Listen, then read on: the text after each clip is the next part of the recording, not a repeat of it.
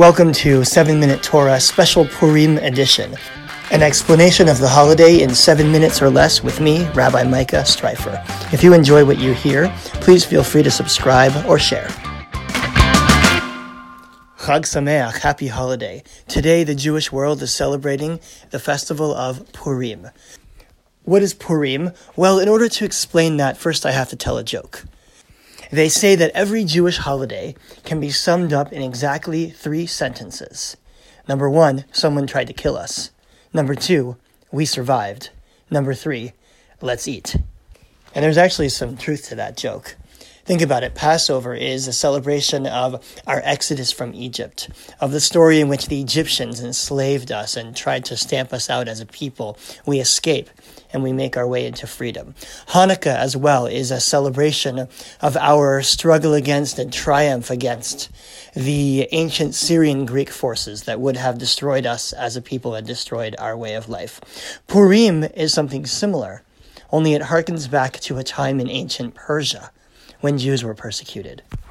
The book of Esther, the primary text of this holiday of Purim, tells the story of a political figure named Haman or Haman, who set out to single out the Jews for destruction within the kingdom.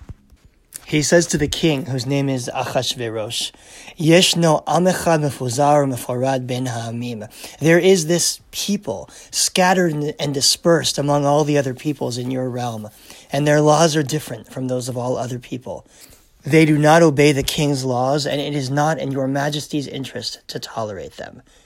So Haman convinces the king, Achashverosh, to root out and kill all the Jews in the empire.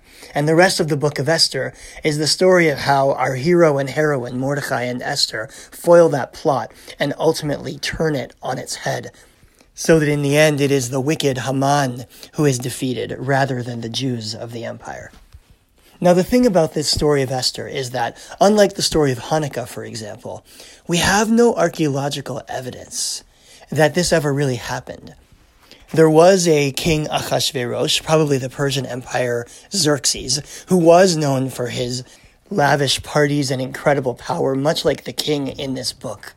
But there is no historical Queen Esther. There is no historical Jewish Queen of Persia.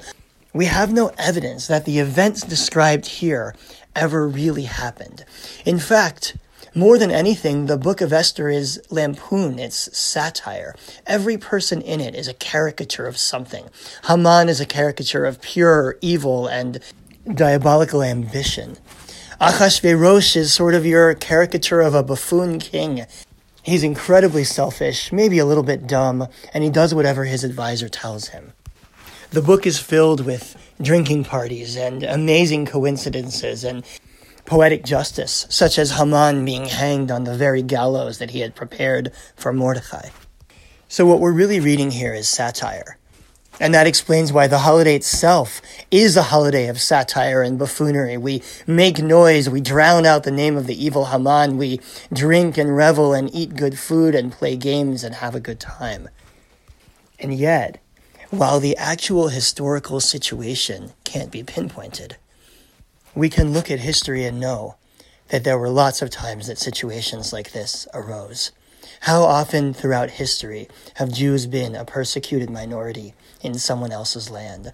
How often throughout history have the Jews been endangered by someone who came to power who had an agenda against them or didn't understand them or believed that it was politically expedient to destroy them?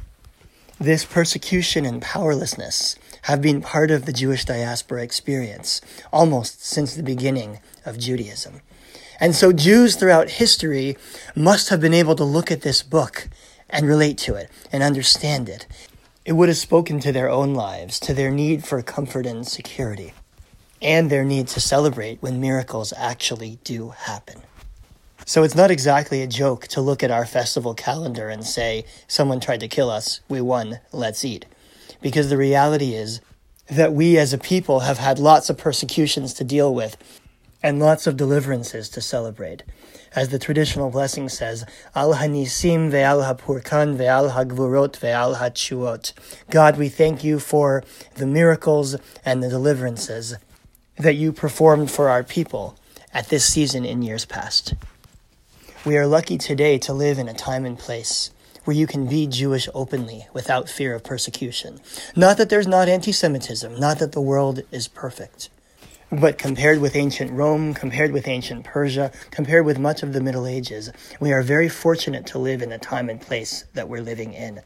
So on this festival, let's celebrate our freedom, thanking God for miracles and deliverances, and let's also commit ourselves to ensuring that our people and all people can live in a world without hate, without persecution.